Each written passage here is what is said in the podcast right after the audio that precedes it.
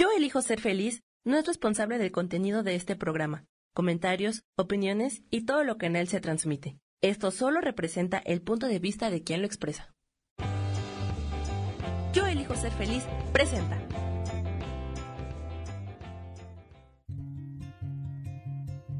Volver a brillar, volver a sentir vitalidad. Bienvenido al programa.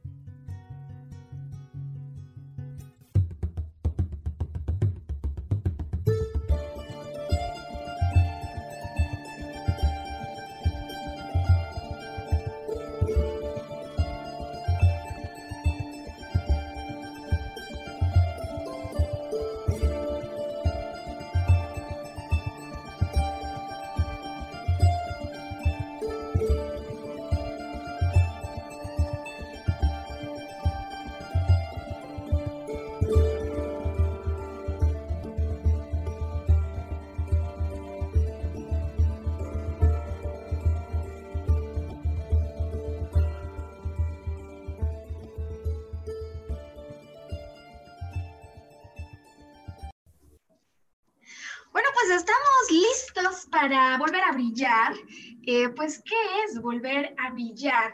Sino el nombre de esa oportunidad que nos da a todos los humanos que pisamos la tierra, la vida, no importa lo que haya ocurrido en tu pasado, no importa lo que esté sucediendo ahora, de hacer una pausa, volver a revitalizarnos, tomar contacto con ese sentido de poder personal que vive al interior de todos y una vez hecho esto, levantarnos para animarnos a retomar sueños que muchas veces hemos dejado pospuestos o que nunca nos hemos atrevido a hacer realidad.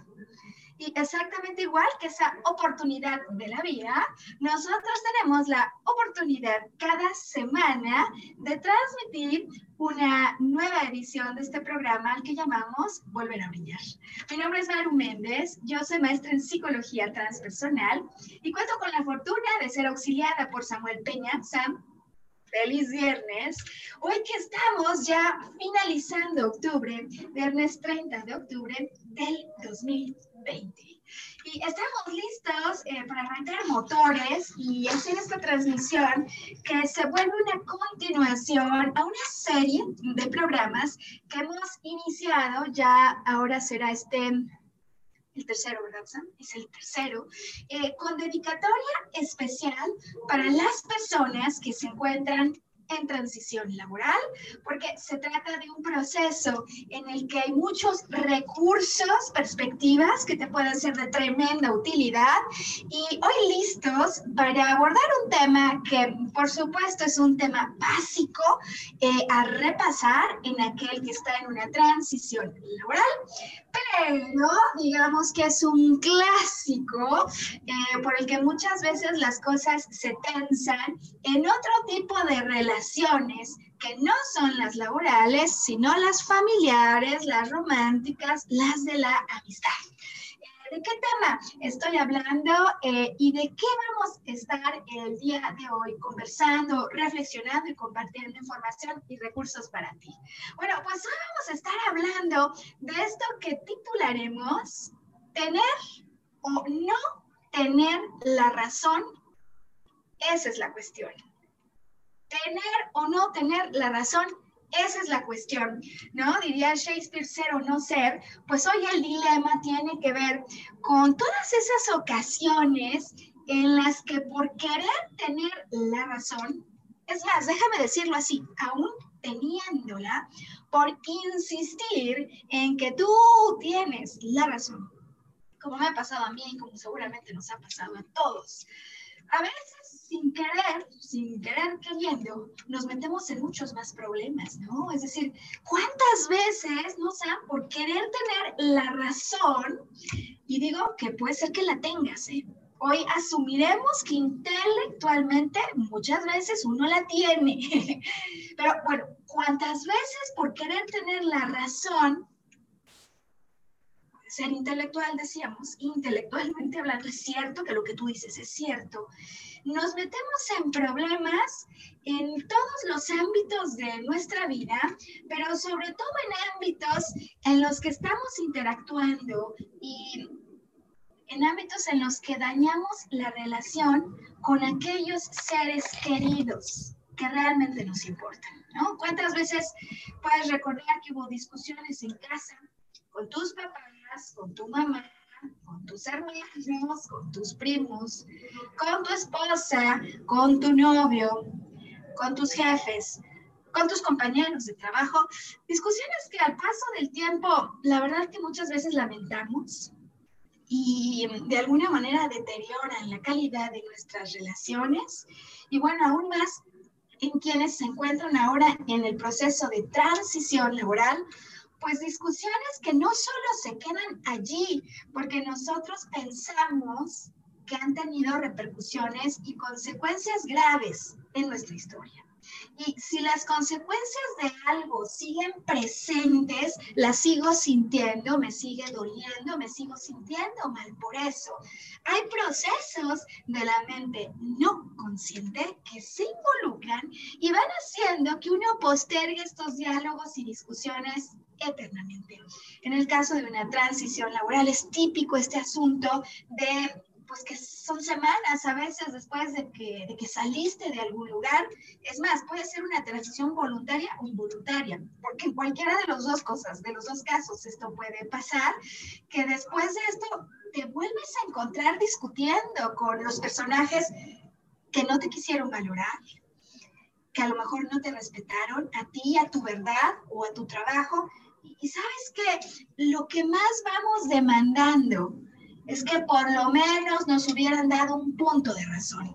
Em, hay razones en la propia biología del comportamiento del cerebro, de lo que te voy a hablar hoy, que a veces se involucran, es decir, uno dice, ¿cómo puede ser que no lo trascienda? Y tu esposa a lo mejor cuando te vuelve a ver pensando en eso te dice, ya déjalo, ya suéltalo, ya, ya trasciéndelo.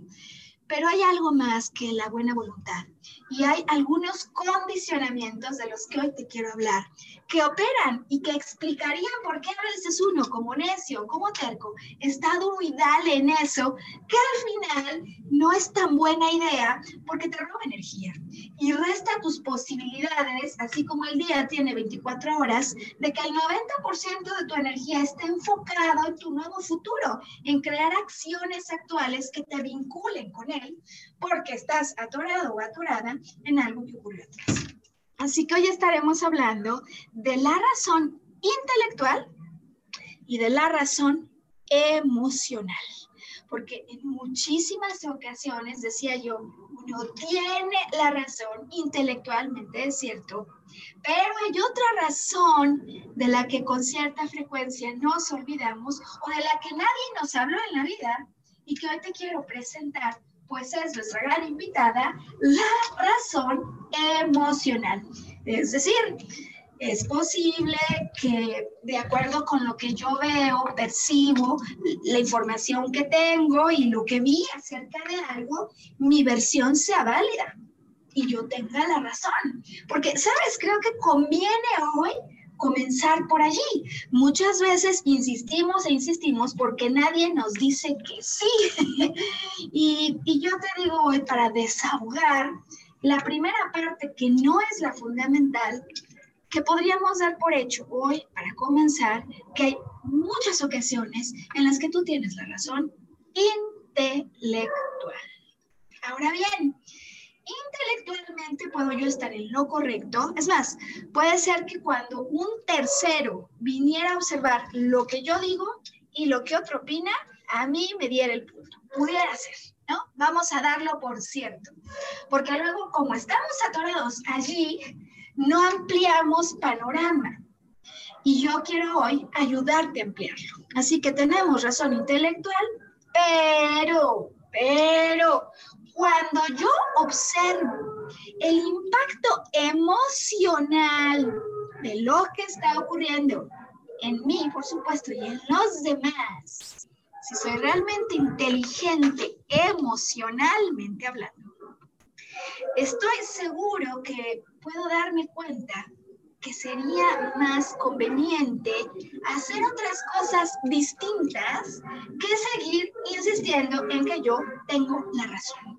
Y hoy estaremos utilizando eh, la metáfora de un juego que es altamente probable que tú y yo hayamos jugado de pequeños y era el juego de la cuerda. ¿Tú te acuerdas?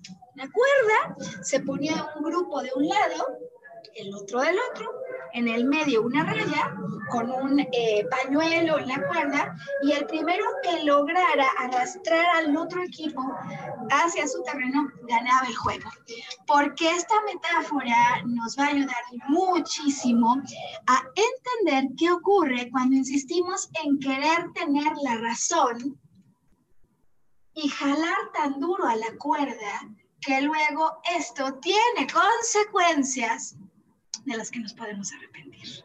Así que entonces, si tú te encuentras, decía yo, en transición laboral, o si eres de esos que han tenido, con un ejemplo basta, ¿no? Porque a veces uno no es que discuta en todos los momentos y en todos los territorios, pero cuando hay un evento con personas que aprecias, en los que no te pudiste poner de acuerdo y en los que tú concluyes que a raíz de eso ha habido consecuencias de las que se puede uno lamentar, inmediatamente estarás activando una, no solo biología, una química en pensamientos eh, traducida en hormonas, sino una sensación de malestar que se puede prolongar y queremos hoy ayudarte con esto.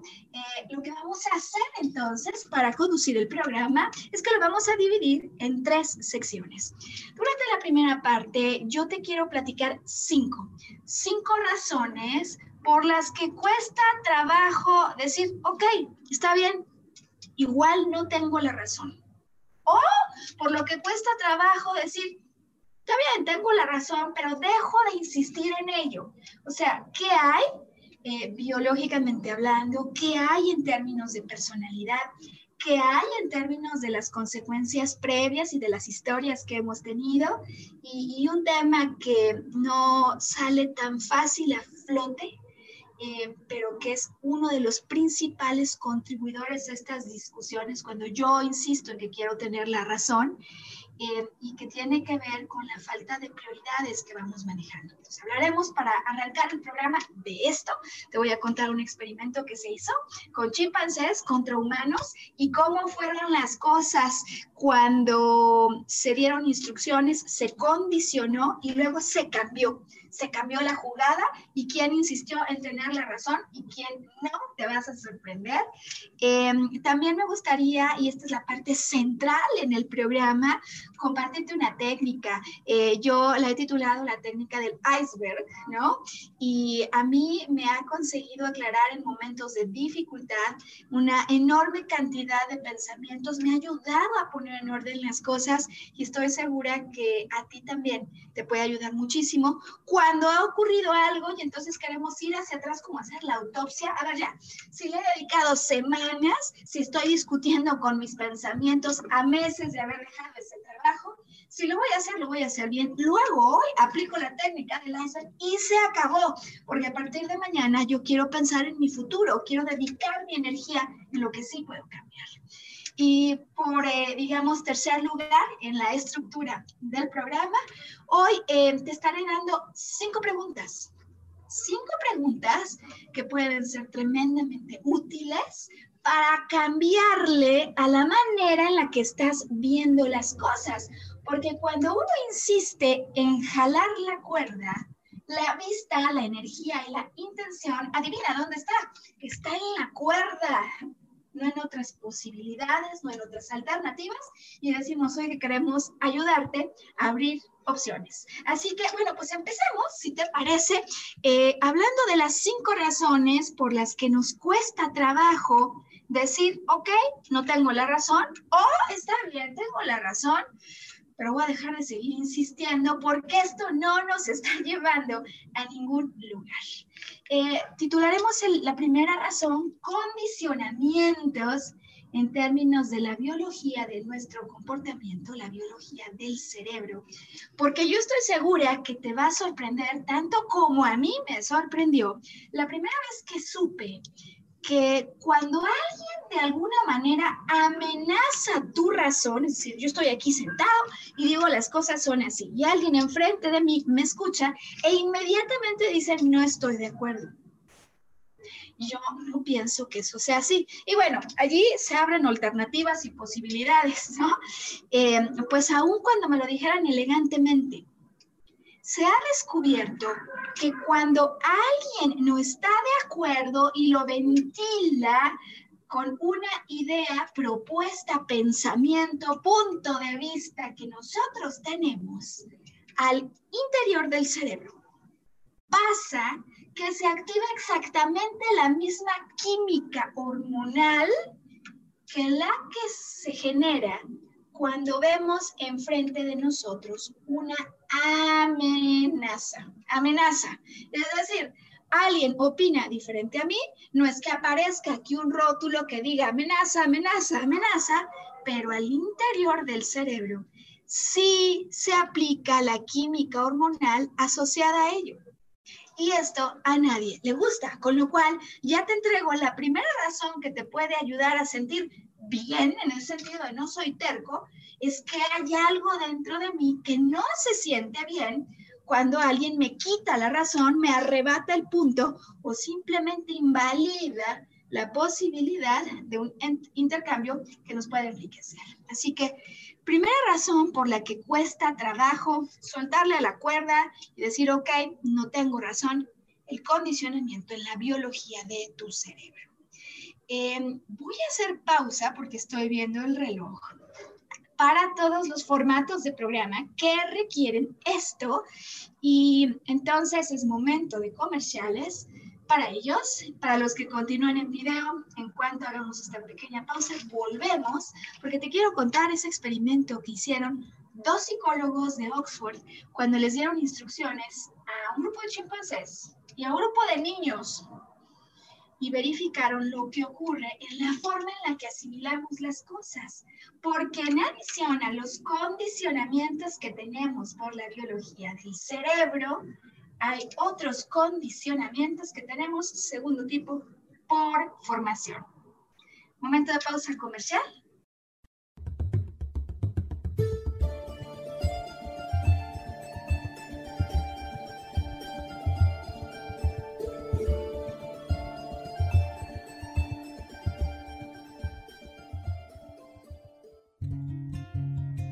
recordar nuestra capacidad de soñar. Mantente conectado que ahora volvemos.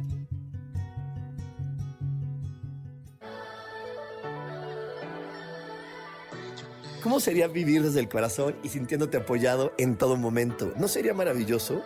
Escucha espiritualidad día a día, donde descubriremos esto y también practicaremos esa energía que llamamos Dios. Puedes encontrarme en los canales de Yo elijo ser feliz.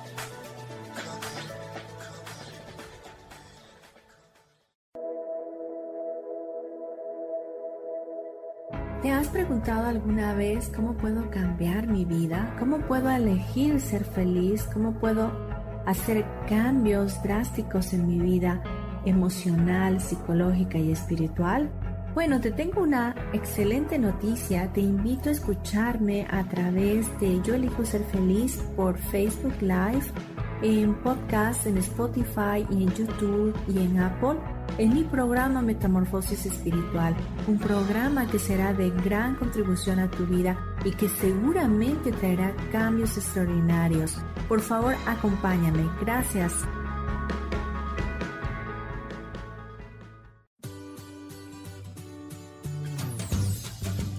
¿Y por qué hoy no?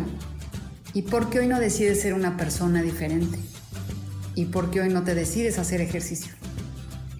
¿Y por qué hoy no le llamas? ¿Estás de acuerdo que es difícil a veces tomar decisiones? ¿Que no sabes qué camino tomar? Pues aquí en mi por qué hoy no vas a poder tomar decisiones a través de las cartas del tarot. Sígueme en mi podcast y por qué hoy no en Yo elijo ser feliz. Nos vemos todos los miércoles a las 12 de la tarde.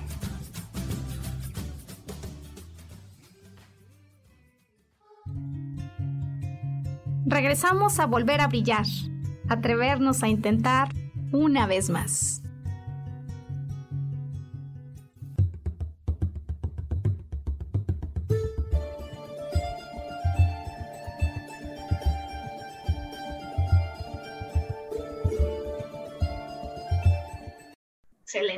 Pues estamos ya de vuelta para todos esos formatos que tienen comerciales y para los que no, seguimos con segunda parte de este programa que hemos titulado Tener o no la razón esa es la cuestión, porque cuántas veces tú y yo no nos hemos metido en un problema que parece que ocurre en un instante, pero luego se va prolongando como indefinidamente en el tiempo.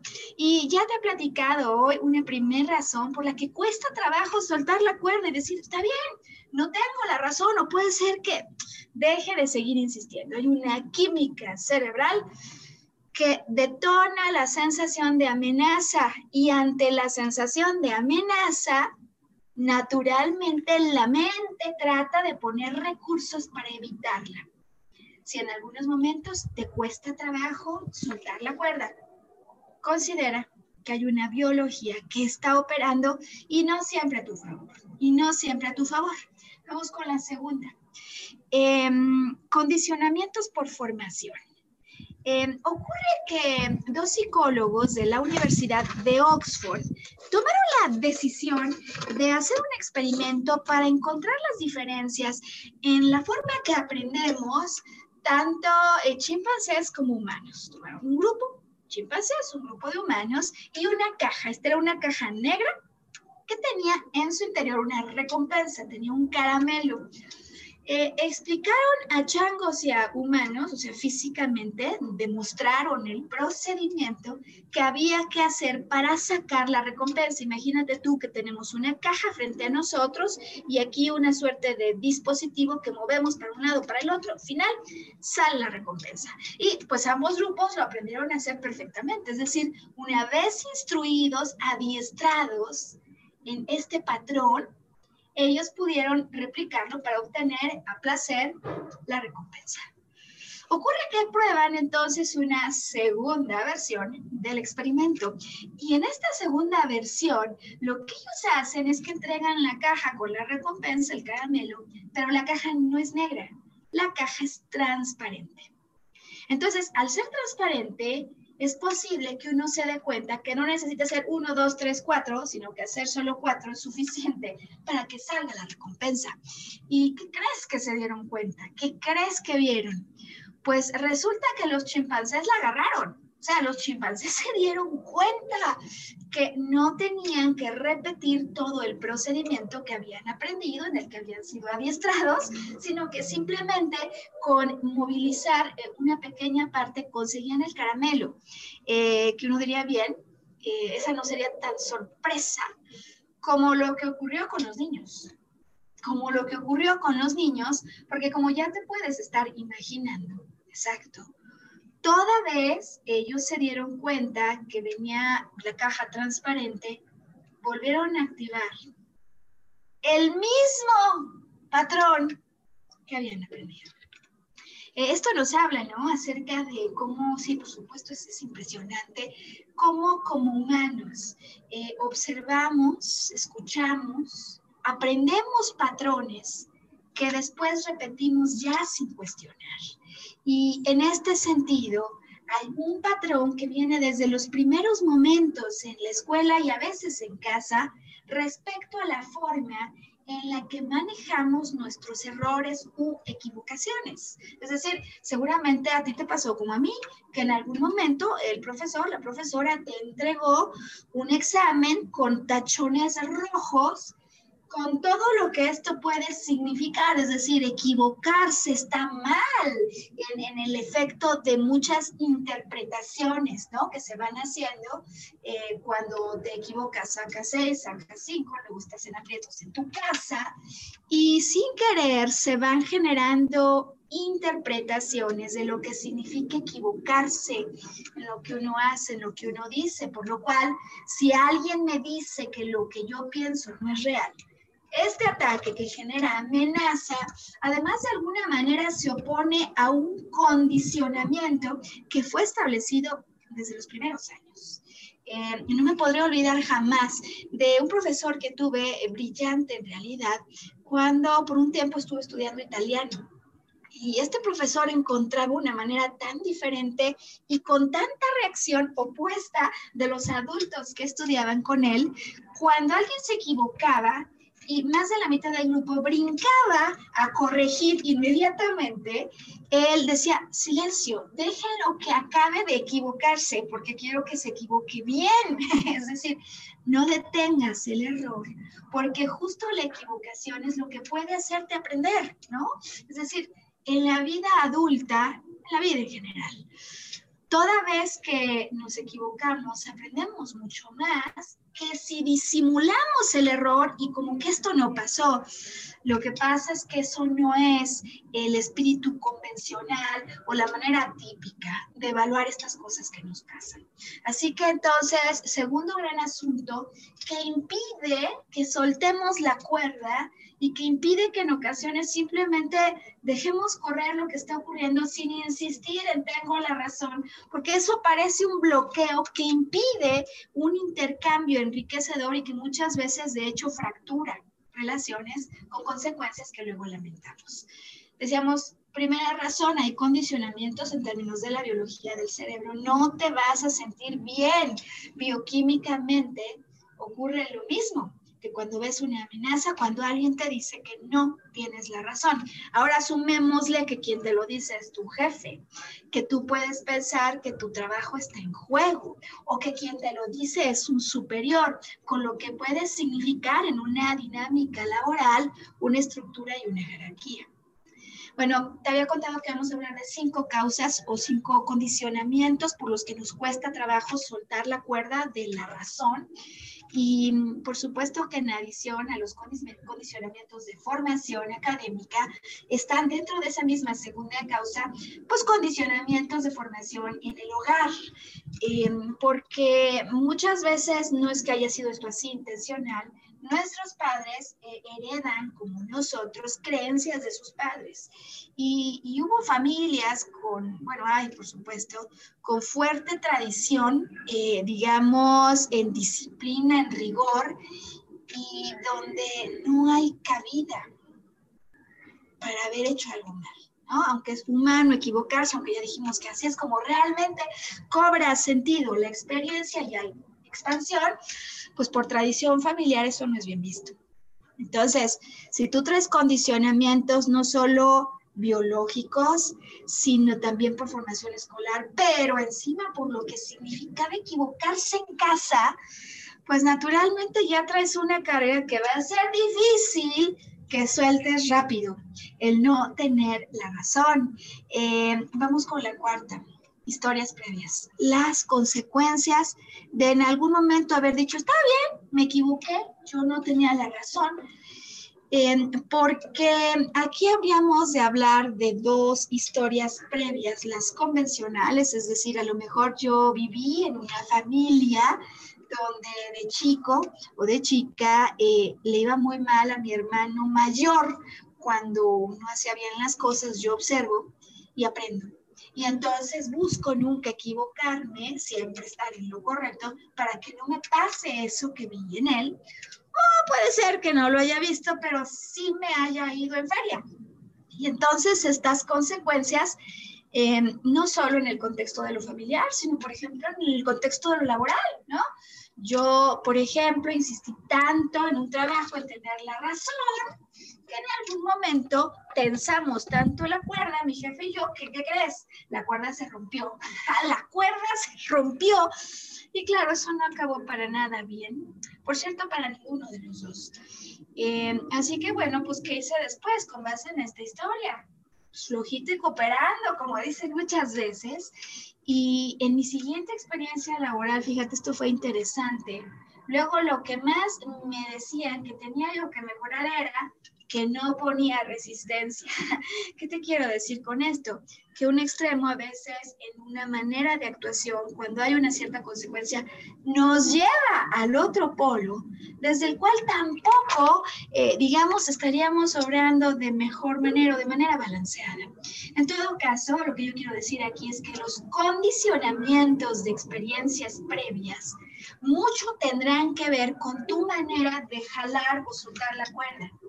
Si yo he vivido en el pasado consecuencias graves que yo así considero, a la hora de intentar tener o no la razón, pues hay veces que hay personas que intentan mejor ya ni siquiera jalarle, es decir, no mejorar la técnica de jalado o de intercambio, sino simplemente soltar la cuerda. Y eso tampoco es una buena idea porque hay un punto en el que conviene entender hasta dónde insisto y hasta dónde al leer las circunstancias obedezco circunstancias, pero defiendo lo que es propio. Y bueno, vamos con la quinta razón, antes de que hagamos pausa, porque tengo una técnica que quiero entregarte hoy.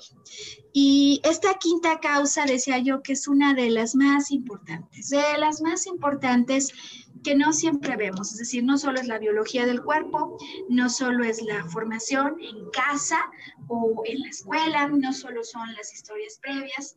Eh, me falta claro, me llevo tres, me falta una cuarta y una quinta. La cuarta tiene que ver con tu personalidad.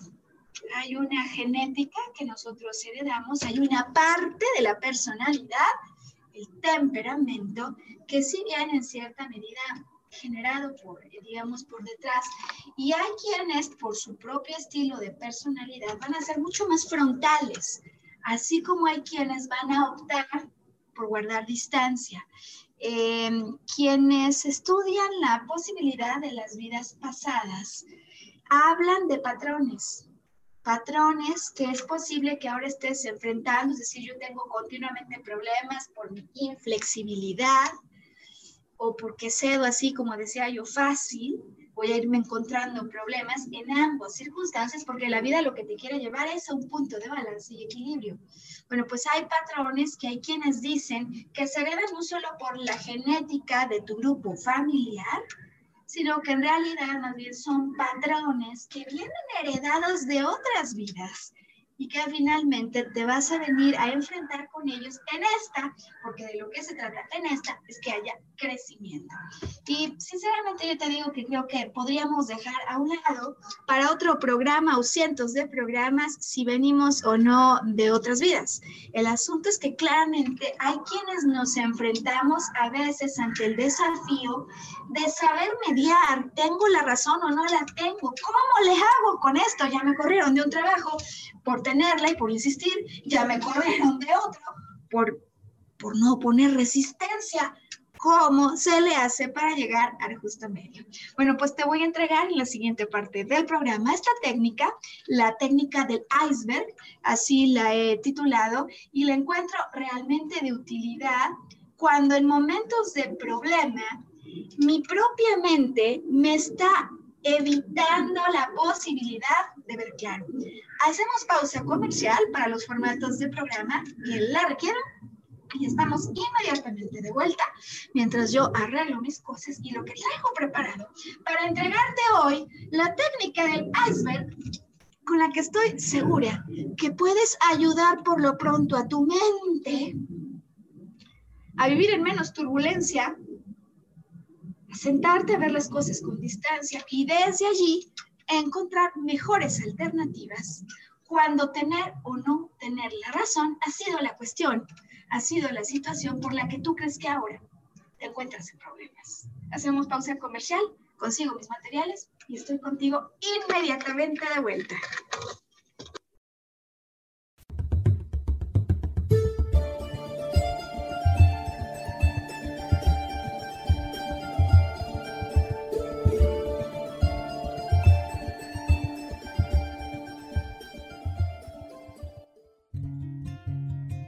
Recordar nuestra capacidad de soñar. Mantente conectado que ahora volvemos.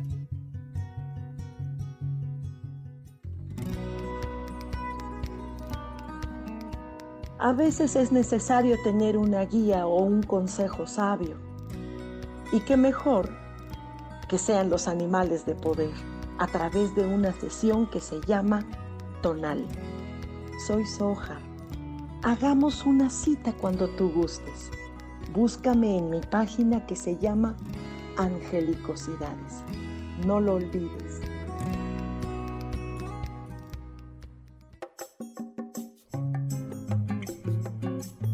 Soy Marta Cardona y te hago una invitación muy especial para que todos los miércoles me escuches a las 10 de la mañana, hora de México, en mi programa Viviendo en Equilibrio, donde te platicaré de temas sobre el feng shui de la forma, decoración y muchísimos otros temas de interés y crecimiento personal a través de mis propias experiencias.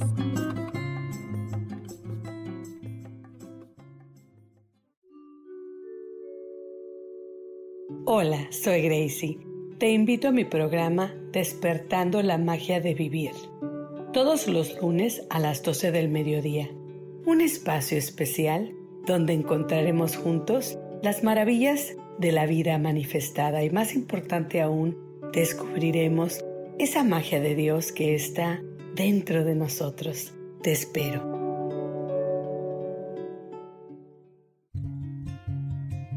Regresamos a volver a brillar, atrevernos a intentar una vez más.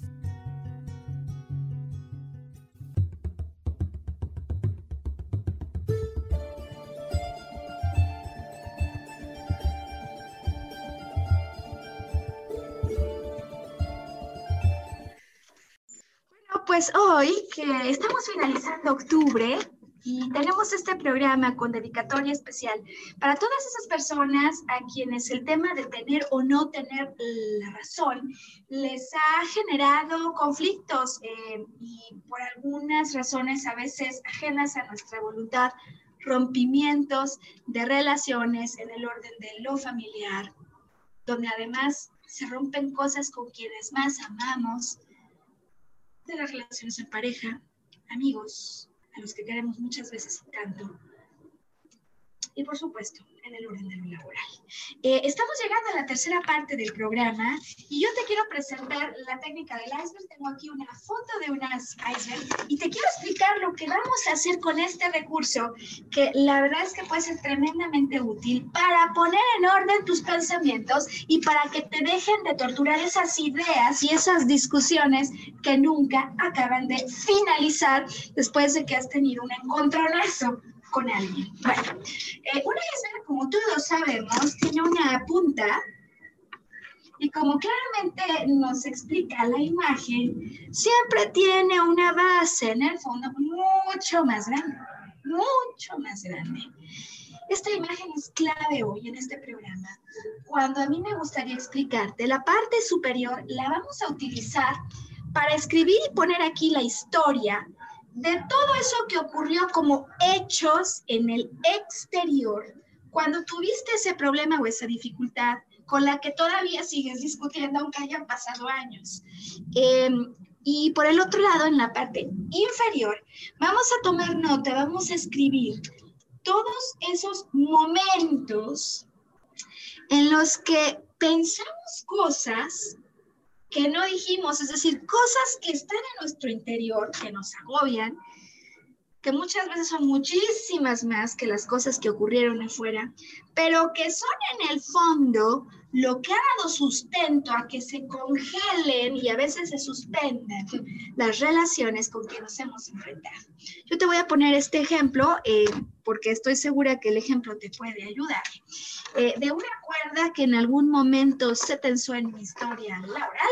Tenemos también otros ejemplos, vamos a ver cómo nos va en tiempo, pero creo que con hacer el primero o el segundo va a ser suficiente para explicarte de qué se trata esta técnica. Bueno, eh, mi primer ejemplo que tengo preparado para ti hoy es cuando vino un superior a pedirnos que estuviéramos listos para una presentación en dos días cuando en definitiva no estábamos listos. Es decir, yo decía, no llegamos. El título de mi razón era este, no llegamos. Y lo que voy a hacer con el título de esa historia, porque así se tituló esto, es que lo pongo en la punta del iceberg. Digo, no llegamos. Así como cuando va por ti tu esposo, ya es tarde, no estás preparada, ni peinada, ni arreglada, quiere salir como de boda, así te dicen, ¿no? Así dicen ellos. Y, y, entonces tú dices, oye, calma, que llegamos, y ellos te dicen, no llegamos, y ahí empieza el rollo de la cuerda, ¿no? bueno, no llegamos como una posibilidad. Eh, entonces, ¿qué es lo que ocurrió afuera? ¿Qué es lo que yo voy a empezar a vaciar con esta técnica? Bueno, lo primero que ocurre es que cuando me dicen, hay presentación, yo digo, no hay tiempo, tiempo no hay, esto lo digo. Y es posible que intelectualmente yo tuviera la razón, no hay tiempo, como cuando te dice tu marido, a ver, te tardas 20 minutos en peinarte, luego otros 5 en los tubos, luego en maquillarte. No llegamos, no hay tiempo. ¿no? Así que bueno, si eso no es cierto, lo dejaríamos para otro momento. Por ahora, lo que ocurre afuera es que yo digo, no hay tiempo. Y puede ser que no lo haya. Vamos a asumir que en verdad no lo hay y no se puede llegar. Es decir, tu esposo tiene el punto. Pero ¿qué es lo que pasó en mi historia? Porque esto que vemos sobre la superficie, ya decía yo, que no es la verdadera razón por la que ocurren luego discusiones, en las que insisto en tener razón. En esa historia había ocurrido que yo ya había trabajado tiempos extra. ¿Y qué crees? A mí no me habían pagado, aquí lo tengo, no me habían pagado tiempos extra. Eso empieza en la parte inferior del iceberg a explicar la razón por la que cuando alguien viene y me dice, hay que hacer presentación, entonces yo digo, no nos da tiempo, no llegamos. Pero es que, ¿qué más hay en mi interior para que yo salga como un vikingo a decir, no hay tiempo, a ver a quién va? Eh, no solo es que no me habían pagado, mira, en esta ocasión yo dije, no voy a desviar mi atención de mi agenda personal, ¿no? Otro, otro tema, mira, papel. Pues en esta ocasión no voy a desviar mi atención, no me han pagado sus tiempos extra y tengo encima mil cosas personales que hacer. Mi iceberg se está llenando. No hay tiempo, pero además yo no pienso trabajar extra porque no me han pagado, por cierto, porque en esta ocasión no voy a ceder a mis agendas personales, pero es que además tengo mil cosas, o sea, aunque quisiera, no hay tiempo. Y por cierto, además, en mi enojo cuando salgo como vikingo, digo, pero ¿cómo? Hoy nos está diciendo que hay que presentar, entonces, pero ¿por qué no me preguntó? O sea, ¿por qué no me avisó antes, no? Como cuando llega tu esposo y te dice, nos vamos, ¿cuándo? ¿Por qué no me avisaste? Bueno, es un ejemplo que parece simple, ahorita lo vamos a complicar con otro más, pero yo inmediatamente, si tú te das cuenta, yo me empiezo a dar cuenta que en esta historia, ante el aparente no hay tiempo, por lo pronto para mí hay cuatro cosas que subyacen y que generan mucho más enojo. Puede ser que a lo mejor alguien en casa hoy llegue y dices, llegaste mala, de malas del trabajo y te diga, dejaste prendida la luz afuera pero no nos dejaste prendida la luz afuera. Hay mil cosas adentro que lo relacionan o te relacionan. Y que cuando nosotros no vemos las cosas así, aquí es en el mundo en el que nos desarrollamos, pero Aquí es en el mundo en el que se podrían solucionar las cosas. Si no sabiéramos hacer una pausa y en lugar de insistir en que yo tengo la razón, me abriera a ver qué está pasando. Es decir, primera recomendación del día de hoy, cuando yo insisto en tener la razón, ¿qué está pasando afuera? Voy con el segundo ejemplo. Mira, aquí tengo nuevamente el iceberg, porque esta técnica yo estoy segura que te puede ayudar muchísimo en muchos aspectos de tu vida, ya decía yo, no solo laboral, familiar, relacional en general. Segundo tema que se parece a esas discusiones que muchas veces tenemos cuando le jalamos a la cuerda y queremos tener la razón. Se titula La historia Nunca dije eso. Yo no dije eso. Yo no. Yo no dije eso, ¿no? Ese es el segundo tema que tenemos hoy bajo la técnica del iceberg. ¿Qué pasó en este ejemplo que viví con una enorme desazón y sabes que por meses, ¿no? Porque a veces uno tiene estas dificultades y las carga, no te aclaras con, con esta técnica porque ni la conoces, pero no solo no te aclaras, sino que sigues rumiando tu coraje por semanas y meses insistiendo en que tú tenías que haber sido escuchado. Y decía yo que es posible que tengas la razón intelectual, pero emocionalmente hablando, si de entrada esto te está afectando de tal manera naturalmente hay que hacer algo distinto, porque no es una idea inteligente seguir insistiendo en tener la razón sin hacer algo más. Eso no ha resultado fructífero en el pasado. No hay por qué pensar en que va a resultar fructífero si sigues insistiendo en tener la razón intelectual y emocional. Bueno, entonces, yo no dije ¿no? Se parece. Eh, ocurre que yo estoy en un ambiente laboral de una empresa muy compleja, muy grande, muchas capas, mucha estructura, y con una, la verdad es que intención de ayudar al personal, contratamos un curso realmente de primera, según nosotros, ¿verdad? Eh, con el que queremos beneficiar al personal. Eh, acuden al entrenamiento y como tú sabes en el mundo hay quienes a veces no piensan igual que tú. O sea, a lo mejor tú dices, oye, les di un curso de primer mundo, era espectacular, pero alguien piensa distinto. Va con su jefe y le cuenta todo lo que en su vista pasó. Yo no dije eso, pero él dijo eso. Así que hay alguien arriba de mí, es la primera vez que me pasa algo así, que no asistió al curso, ¿no? Entonces seguimos en los hechos y estamos en la parte superior. Yo lo voy a poner aquí. Alguien no asistió al curso, pero alguien va y le dice su opinión. ¿Y qué crees? No verifica. Entonces yo digo aquí, no verifica lo que ocurrió. ¿Le cree? No verifica lo que ocurrió y me manda a decir que más me vale que no siga diciendo eso, que yo le había dicho. Es decir, me está mandando a amenazar con un empleado encima que me reporta a mí. Entonces va esta persona que trabaja conmigo y le dice, oye, pues a ver si Maru ya deja de decir que yo no había dicho. Entonces aquí dice, me está mandando a amenazar. Todo esto pasa afuera. Todo esto pasa afuera. Me está mandando a amenazar. Y último punto final en lo que ha ocurrido en el exterior, decimos en los hechos, que yo puedo dar plenamente por ciertos, ya ha hablado mal de mí frente a otros, esta persona. Entonces, no vino a mi curso, está hablando mal de mí, me manda a amenazar y ya lo había hecho esto, no amenazas, pero sí había, había hablado mal de mí con otros. ¿Qué pasa en mi? Porque como te puedes dar cuenta, no solo es la biología del comportamiento y la amenaza, esto solo de contarlo no se siente padre, ¿no? Pues ocurre que yo en mi interior, estos son mis pensamientos, ¿eh? Yo digo, viejas chismosas. Como seguramente te pasa a ti cuando estás discutiendo con estos asuntos, viejas chismosas. Y yo digo, ¿sabes qué? Yo soy, yo voy a ser más inteligente, porque encima nos lo decimos. Yo no me voy a meter en sus chismes, yo no voy a caer en eso. Entonces, si ellos quieren hablar mal de mí, perfecto, yo no voy a caer y no voy a meterme en sus chismes. Aquí apenas el iceberg, aquí apenas el iceberg. Pero ¿qué crees? Pasa una semana y me empiezo a sentir mal porque esto no se ha resuelto. Es decir, el estado de amenaza y alerta que mi química empieza a detectar cuando percibe el que alguien se me está viniendo encima, ¿no? Como si fuera el tigre o el león, nada más que esto es una persona, eh, pues hace que yo reflexione y digo, híjole, a ver, es que, ¿qué hago? O sea, y entonces digo, ¿qué angustia siento? ¿Qué angustia siento? Porque yo tengo la razón, pero esta fulana está arriba de mí en jerarquía. Y eso me preocupa porque encima ya vimos que ya había hablado mal de mí. Y aquí viene mi siguiente punto en el iceberg, ¿no? Son cosas que guardo para mí, que no, que no mando al mundo de arriba. Híjole, es que si hablo, me meto en problemas. Si hablo, me meto en problemas.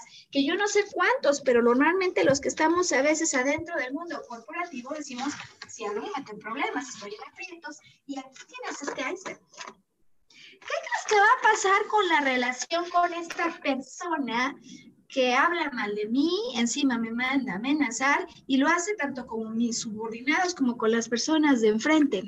¿Tú crees que va a cambiar? Es alguien arriba de mí. Y este ejemplo a mí me sirve muchísimo en contraste con el otro para poder avanzar a esta última parte del programa en la que me gustaría que juntos repasemos cinco preguntas que podrían ayudarte a soltar la cuerda. Porque hemos puesto como ejemplos de iceberg uno en el que yo no lo dije, pero están hablando y se trata de mí, de mi reputación, en fin, de mi verdad. Y en el otro, cuando dije no tengo tiempo, eh, y ya te voy a contar ahora con las preguntas lo que ocurrió después de que yo dije no hay tiempo. ¿no? Bueno, eh, cinco preguntas y con esto hoy vamos a finalizar la reflexión, eh, ya habiéndote dejado y tienes la grabación de esta técnica que puede ayudarte a poner las cosas en contexto de una manera espectacular cuando te observas a ti desde fuera.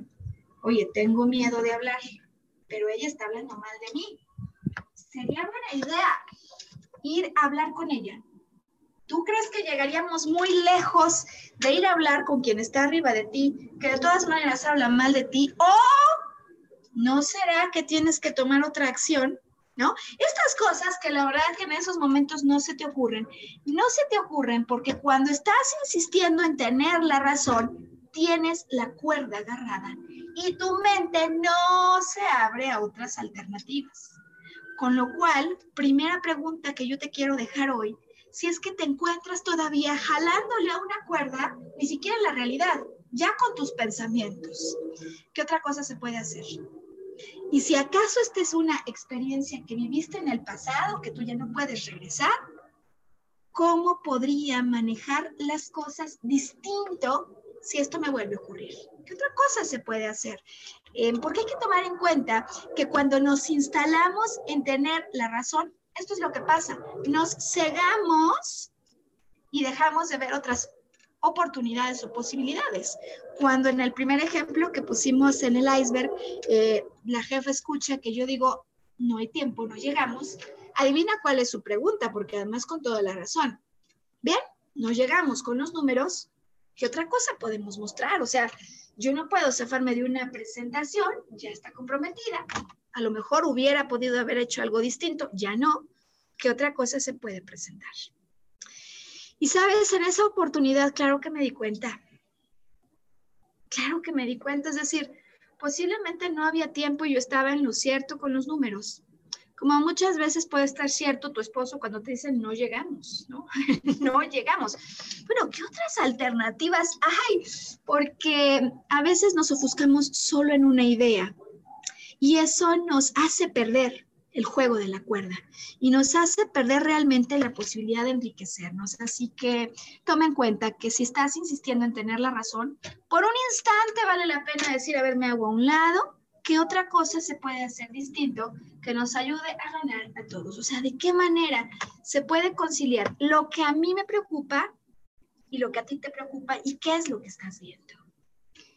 Segunda pregunta, y esta me parece definitoria, cuando estás en estos dilemas de qué hago, hombre, yo no dije lo que están diciendo, me están acusando, encima me amenazan, quién sabe de qué manera van a usar esta información en mi contra.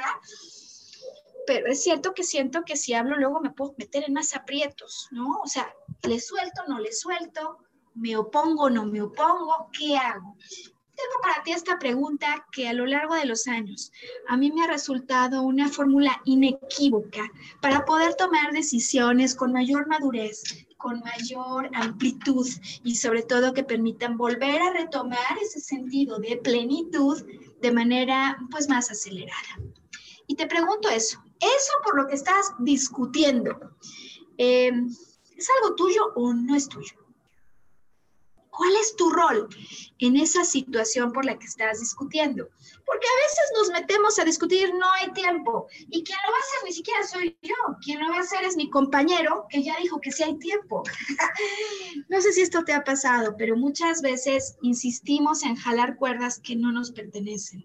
Y bueno, pues puede haber razones válidas pero vale la pena hacerse para atrás y así como en el primer ejercicio que hicimos hoy, pues sí que no había tiempo en números, pero se podían ofrecer posibilidades y esas no dependían de mí, pues a veces es una mejor decir, ok, desde mi perspectiva no hay tiempo, pero lo mejor para otros sí hay. Es decir, lo que yo veo me hace pensar que no, pero me abro porque a lo mejor hay otra manera de resolver esto. cuando yo me he metido a resolver discusiones de temas que no me corresponden, la verdad es que he acabado más raspada que ayudar a los compañeros. Eh, como igual me puedo dar cuenta que en ocasiones, si se trata de mi reputación, si se trata de mi verdad, esa sí es mía. Esa sí es mía y esa sí la tengo que aclarar. Nada más que aquí el asunto no es salir corriendo con aquel que me critica y lo hace continuamente. Es decir, utilizo la técnica del iceberg, pongo distancia y me abro a las alternativas de solución que no haya yo empleado con anterioridad. Es decir, si esta persona continuamente le va y les dice al jefe de mi jefe que algo está mal, pues yo sí tengo que tomar medida con el jefe de mi jefe y con esa persona al mismo tiempo, por lo pronto para evidenciar algo que a lo mejor yo no puedo detener. Pero la verdad te digo que en ese entonces, con la cabeza hecha bolas, yo no pude tomar esta distancia porque al ver las cosas en distancia se ven más claro y hay mejores ideas. Así que primera pregunta, ¿qué otra cosa se puede hacer? Segunda pregunta, ¿es mío o no? O sea, este rollo es mío, porque si no es mío, ¿para qué seguimos discutiendo? Em, tercera pregunta, esta, qué enriquecedora y qué importante es en la vida de una persona que está comprometida con su desarrollo, con su expansión y con su crecimiento. Y si por un instante soltaras la cuerda, y si sí me hubiera equivocado, es decir, eh, mira, en este caso, cuando yo insistí en que no había tiempo, claro, el fin de semana pensé que sí lo había para otras cosas, las encaminé y esto se resolvió. Pero por un mes yo insistía en que yo no me había equivocado. O sea, de verdad yo no me había equivocado, porque las cosas se habían tensado. Es decir, uno le jala la cuerda, el otro también, y tienes que tener esto súper en claro. Cuando tú insistes en que tienes la razón y no te la han dado, altamente probable que a cada segundo vayas a querer seguir descalificando al otro. Es decir, como no me ha dado la razón, yo voy a insistir en que la sigo teniendo. Y esto puede complicar mucho más las cosas. Eh, una vez que decides iniciar el juego de la cuerda y jalas fuerte, el otro va a jalar más fuerte. Entonces, si en lugar de jalar hasta tensar y que esto se rompa, yo por un momento suelto y digo, ok, Ok, el tema no es si tengo o no la razón intelectual, que con eso hoy espero que te quedes más tranquilo. El tema es que emocionalmente no es buena idea seguir insistiendo porque es posible que esta no vaya a ser la forma de resolver, sino de hecho de tensar la relación que yo aprecio, que yo aprecio.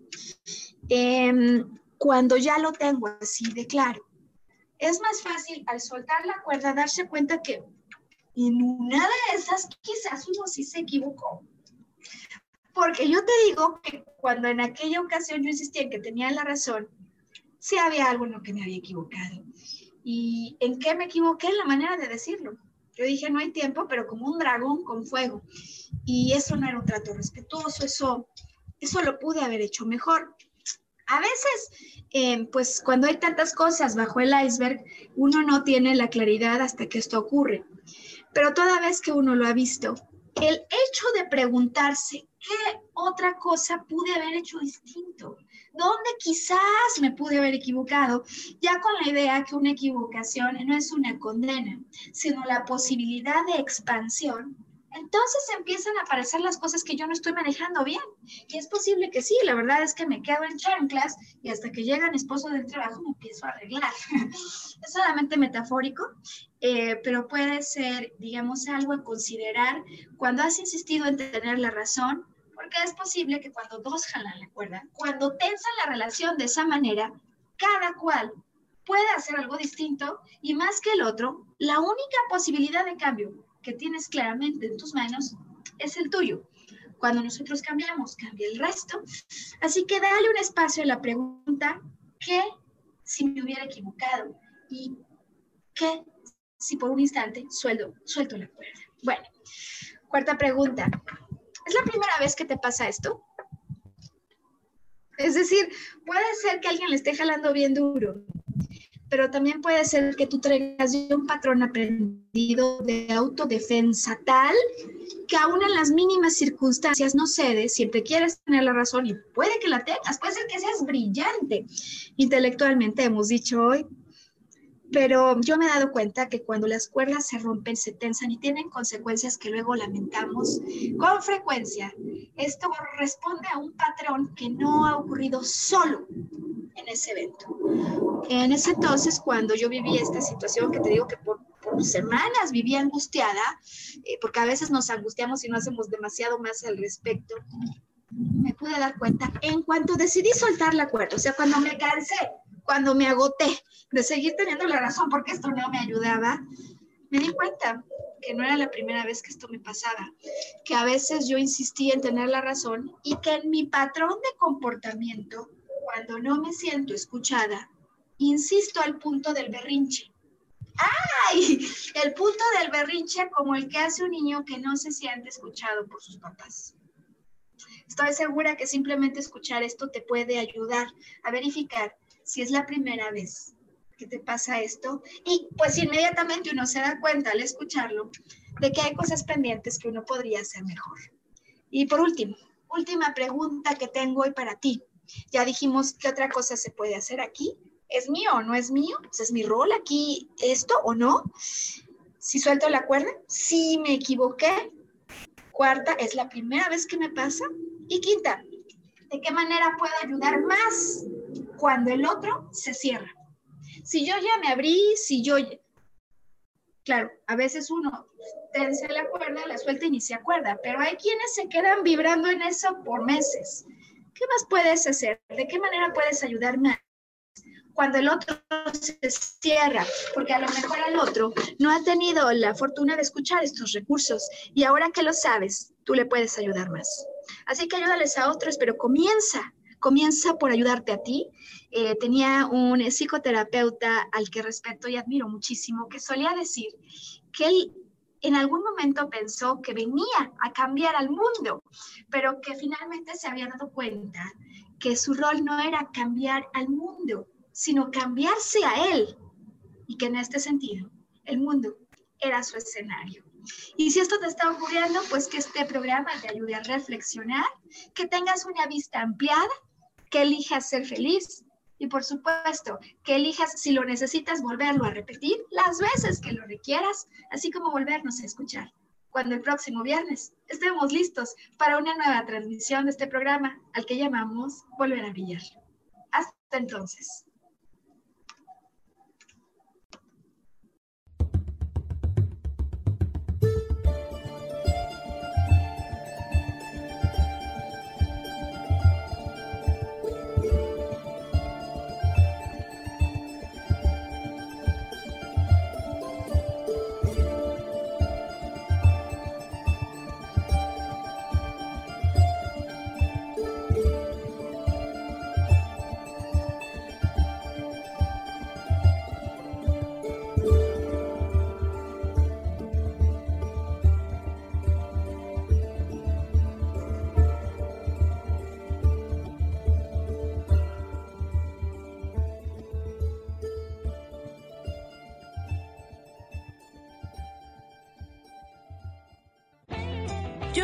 Feliz presentó. Volver a brillar. Recuperar la sensación de tu poder personal. Nos vemos en la siguiente transmisión de este programa. Esta fue una producción de Yo elijo ser feliz, derechos reservados.